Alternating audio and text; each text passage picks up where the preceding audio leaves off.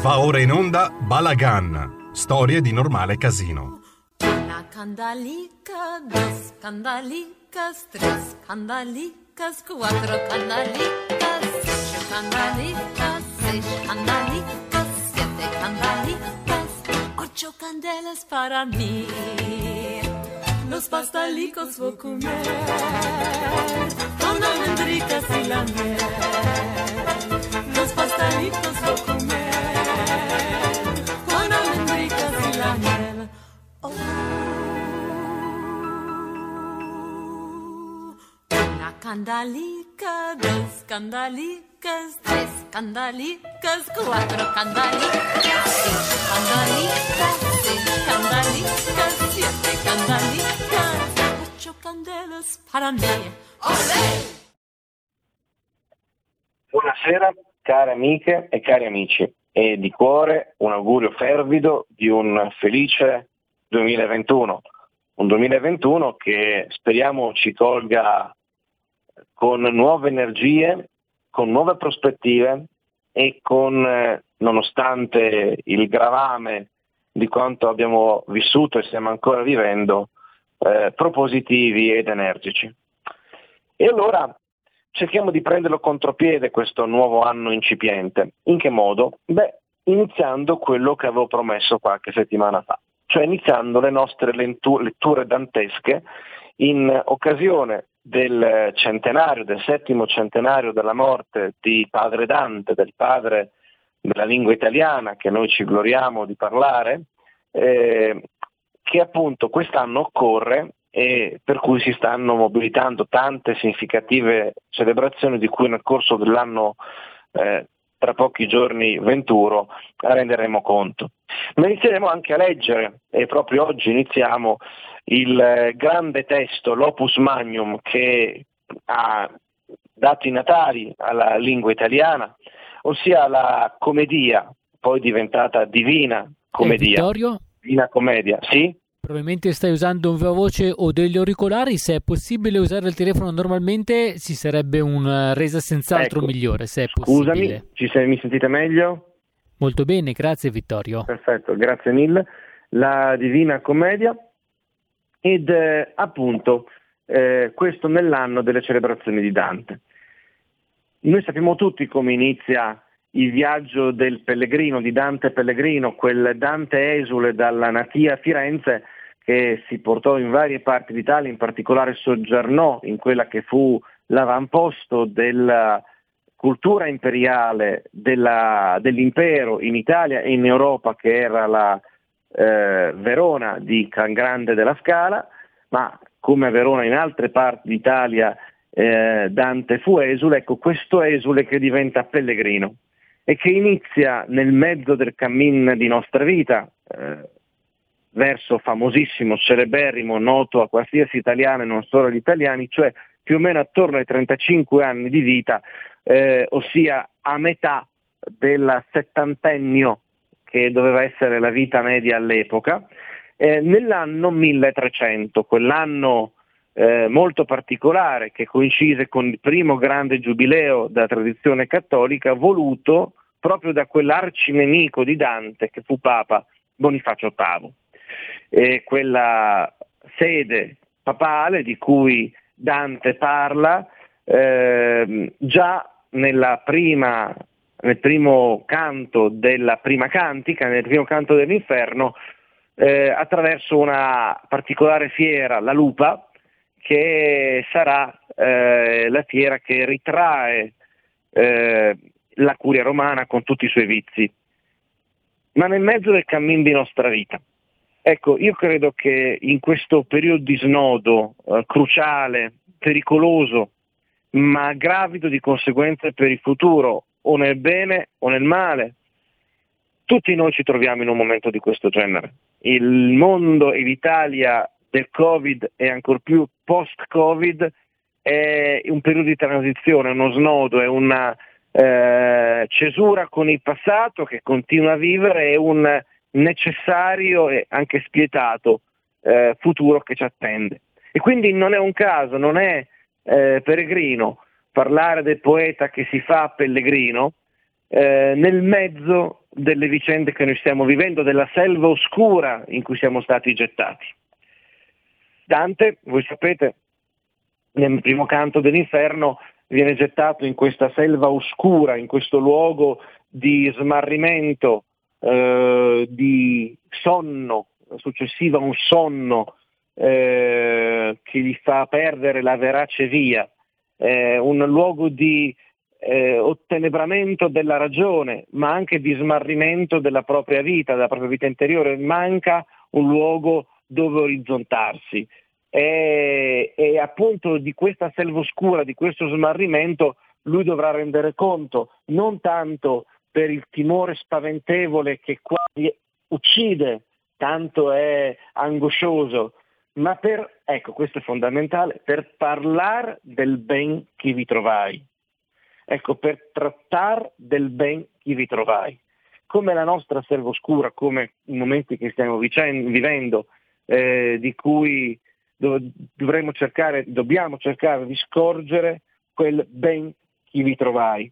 Ed è qualcosa che è difficoltoso per tante, tant'è che nel canto secondo chiede aiuto, proprio nell'incipit del canto secondo, alle muse eh, per, perché ve, possa rendere conto di tutto quello che Dante vide e proprio dalla, dalla, dalla grandiosità di quello che sperimentò, che vide, eh, veniva lanciata una sfida, una sfida alla sua capacità narrativa eh, e alla sua mente e per cui la capacità di scrivere, di narrare, di pensare finanche eh, viene qua messa alla prova ed è questa la prova che se vinta darà prova della sua nobilitate.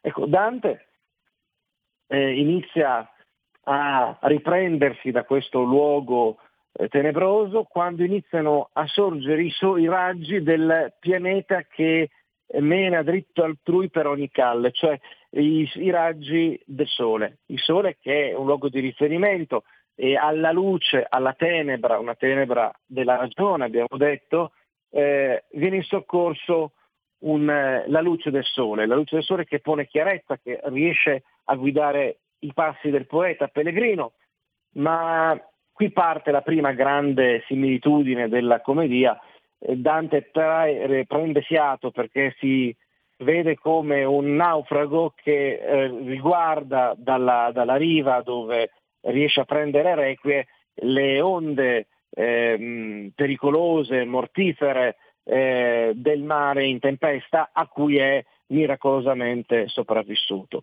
Riesce a prendere fiato, ma ecco che Dante Pellegrino viene sopraffatto dalla presenza di tre bestie, di tre belve, la lonza, il leone e la lupa. E vi ricorderete, la lonza ricorda la russuria o l'invidia, o persino forse Firenze, il leone la superbia e persino forse la Francia, e la lupa la avarizia come vizio, ma la curia papale. E infatti, come dirà Virgilio, che di qui a poco sopraggiunge, si tratta di una bestia molto particolare che si ammoglia con molti animali, cioè si eh, riesce a corrompere, a sedurre e a portare nel suo, in, nel suo seno molti altri animali che eh, vengono appunto eh, sedotti e vinti dalla sua capacità corruttrice. Questa particolare lupa che è la eh, curia papale, secondo Dante, la curia papale di eh, Bonifacio VIII e non soltanto di Bonifacio VIII. Ecco, eh, arriva con una figura particolare, una figura che eh, si intravede dai, dai, contorni sfumati, che è fioco perché sembra non parlare da innumerevole tempo, ed è Virgilio, quel Virgilio di cui Dante nel canto secondo dirà essergli duce, signore maestro, cioè guida, eh, maestro e ovviamente eccezionale punto di riferimento perfino normativo, quel, quello di cui nel canto primo dice degli altri poeti onore e lume, quel Virgilio di cui apprese prima del 1300 quel particolare stile che gli ha fatto onore a Dante, si intende, cioè eh, quei sonetti precedenti al 300 in cui Dante eh, utilizza un tono illustre, che sarebbe a dire tragico, e che sono quelli di virgiliana memoria. E Virgilio eh, spiegherà nel canto secondo di essere stato mandato lui che eh, era, era mh, mm, tra coloro che sono sospesi, è stato mandato in ausilio di Dante da una donna, mi chiamò Beata e Bella, tale che di, doman- di comandare io la richiesi. E questa donna, se Virgilio è la guida razionale, la guida della ragione della tradizione classica, eh, che può accompagnare Dante fino a un certo punto oltre il dilettoso monte del Purgatorio. Ebbene, questa donna è Beatrice, la Beatrice di cui Dante parla già nella Vita Nuova, è quella Beatrice che eh, io sono Beatrice che ti faccio andare, e poi continua l'ultimo verso della terzina, amor mi mosse, che, che mi fa parlare. Questa Beatrice che illumina la strada con la verità rivelata, la verità della fede biblica, eh, che è trasmessa come voleva lo stilema del dolce stinnovo già dagli occhi stessi che illuminano. Eh, non è un caso che nel secondo canto troveremo Santa Lucia, qui Dante era devoto, la questione degli occhi, Maria e, e, e ovviamente Beatrice. Di Beatrice dice, lucevano gli occhi suoi più che la stella e cominciò a dir soave piana con angelica voce in sua favella. Ecco insomma, Virgilio viene nel primo canto in soccorso di Dante, e ehm, Dante che ovviamente avrà, come, come, appare nel secondo canto, anche delle titubanze perché si deve eh, prendere avvio e avere a brivio questo, questo, viaggio nel triplice mondo oltremondano eh, e ovviamente non sa se lui sia come quel Enea di cui sempre si parla nel secondo canto, che è quello di cui Virgilio parla nell'Eneide, nel sesto canto dell'Eneide che fece un viaggio nel Regno dei Morti che Dante ripensa come provvidenziale per quelle che sarebbero state le sorti di Roma e quindi della cristianità che a Roma si sarebbe legata e né tantomeno è quel Paolo, quel Paolo di Tarso di cui nella seconda lettera ai Corinti eh, si parla di un viaggio eh, nel Regno dei Morti. Dante è preso da spavento, da un senso di inadeguatezza, dà un senso addirittura di viltà che è quello che gli rifaccia Virgilio nel secondo canto.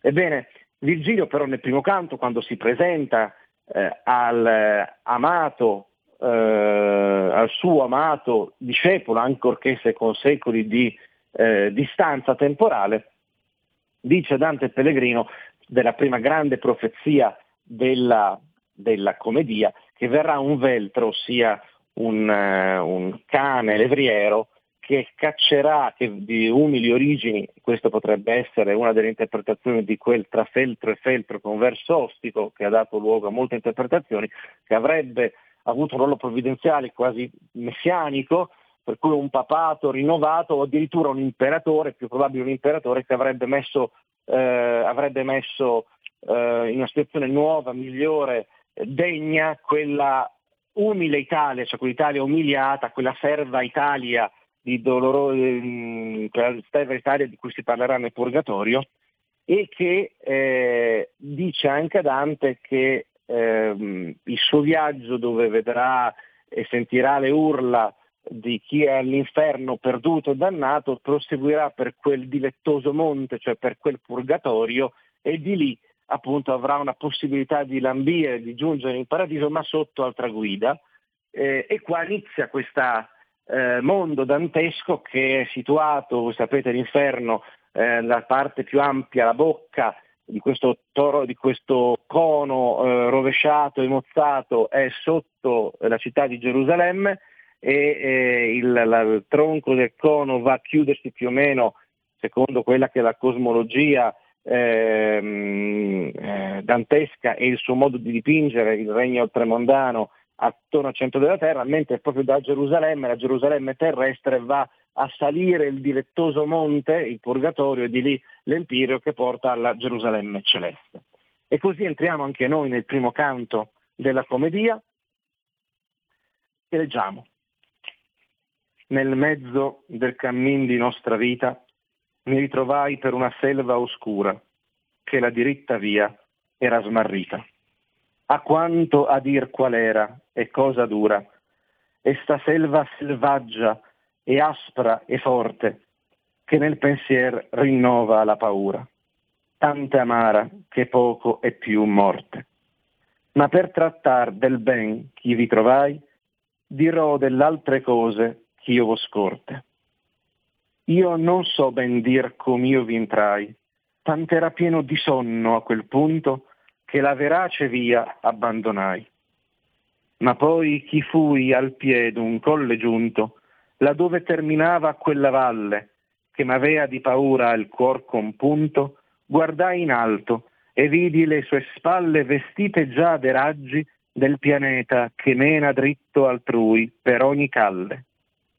Allor fu la paura un poco queta, che nel lago del cor m'era durata la notte chi passai con tanta pietà e come quei che con l'ena affannata, uscito fuor dal pelago alla riva, si volge all'acqua perigliosa e guata, così l'animo mio, ch'ancor fuggiva, si volse a retro a rimirar lo passo, che non lasciò già mai persona viva. Poi, che posato un poco il corpo lasso, ripresi via per la piaggia diserta, sì che il pie fermo sempre era al più basso. Ed ecco, quasi al cominciar dell'erta, una lonza leggera e presta molto, che di pel maculato era coverta, e non mi si partia dinanzi al volto, anzi impediva tanto il mio cammino, chi fui per ritornar più volte volto. Tempera dal principio del mattino e il sol montava in su con quelle stelle che eran con lui quando l'amor divino mosse di prima quelle cose belle. Sì ca bene sperar m'era cagione di quella fera alla gaetta pelle, l'ora del tempo e la dolce stagione. Ma non sì che paura non mi desse la vista che m'apparve d'un leone. Questi parea che contra me venesse, con la test'alta e con rabbiosa fame, sì che parea che l'aere ne temesse ed una lupa, che di tutte brame sembrava carca nella sua magrezza e molte genti fece viver grame, questa mi porse tanto di gravezza con la paura c'uscia di sua vista, ch'io perdei la speranza dell'altezza. E qual è quei che volentieri acquista, e giugne il tempo che perderlo face, che in tutti i suoi pensier piange e s'attrista, tal mi fece la bestia senza pace, che venendomi incontro a poco a poco mi ripigneva là dove il sol tace. Mentre chi ruvinava in basso loco, dinanzi agli occhi mi si fu offerto chi per lungo silenzio parea fioco. Quando vidi costui nel gran diserto, miserere di me gridai a lui, qual che tu sii, o d'ombra o d'omo certo rispuosemi, non omo, omo già fui, e li parenti miei furon lombardi, mantovani per patria ambedui. Nacqui su Biulio, ancor che fusse tardi, e vissi a Roma sotto il buono Augusto, al tempo degli dei, falsi e bugiardi. Poeta fui, e cantai di quel giusto figliuol d'Anchise che venne da Troia, poi che il superbo Ilion fu combusto. Ma tu, perché ritorni a tanta noia?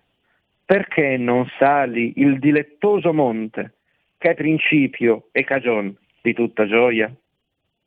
Or, se tu quel Virgilio e quella fonte, che spandi di parlarsi largo fiume, risposio lui con vergognosa fronte. O degli altri poeti onore e lume, vagliami il lungo studio e il grande amore che m'ha fatto cercarlo tuo volume. Tu sei lo mio maestro e il mio autore, tu sei solo colui da cui tolsi lo bello stile che m'ha fatto onore. Vedi la bestia per cui io mi volsi, aiutami da lei, famoso saggio, ch'ella mi fa tremar le vene e i polsi. A te convien tenere altro viaggio, rispose, poi che lagrimar mi vide, se vuoi campar desto loco selvaggio, che questa bestia per la qual tu gride non lascia altrui passar per la sua via, ma tanto lo impedisce che l'uccide. E a natura si malvagia e ria, che mai non empie la bramosa voglia, e dopo il pasto ha più fame che pria. Molti sono gli animali a cui s'ammoglia, e più saranno ancora infinché il veltro verrà, che la farà morir con doglia.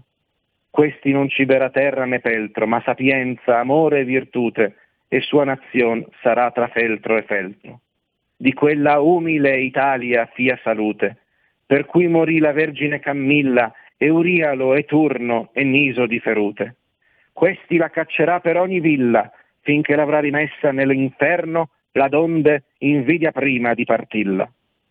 Ond'io, per lo tuo me, penso e discerno che tu mi segui, e io sarò tua guida e trarrotti di qui per luogo eterno, ove udirai le disperate strida, vedrai gli antichi spiriti dolenti che la seconda morte ciascun grida, e vederai color che son contenti nel fuoco, perché speran di venire, quando che sia, alle beate genti, alle qua poi, se tu vorrai salire, anima fia a ciò più di me degna, con lei ti lascerò nel mio partire, che quello imperador che là su regna, perch'io fui ribellante alla sua legge, non vuol che in sua città per me si regna.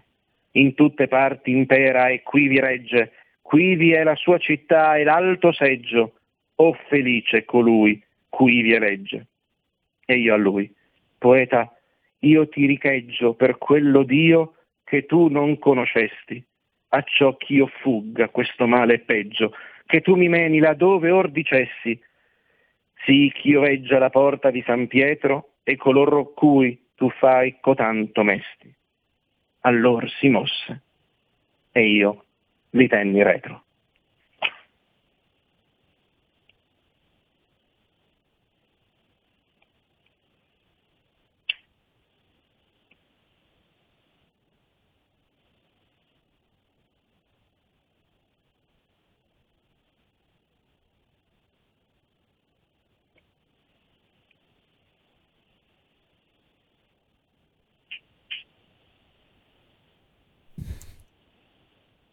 Penso quindi che sia tutto per questa sera, Vittorio. Sì. E quindi ti salutiamo. Ciao.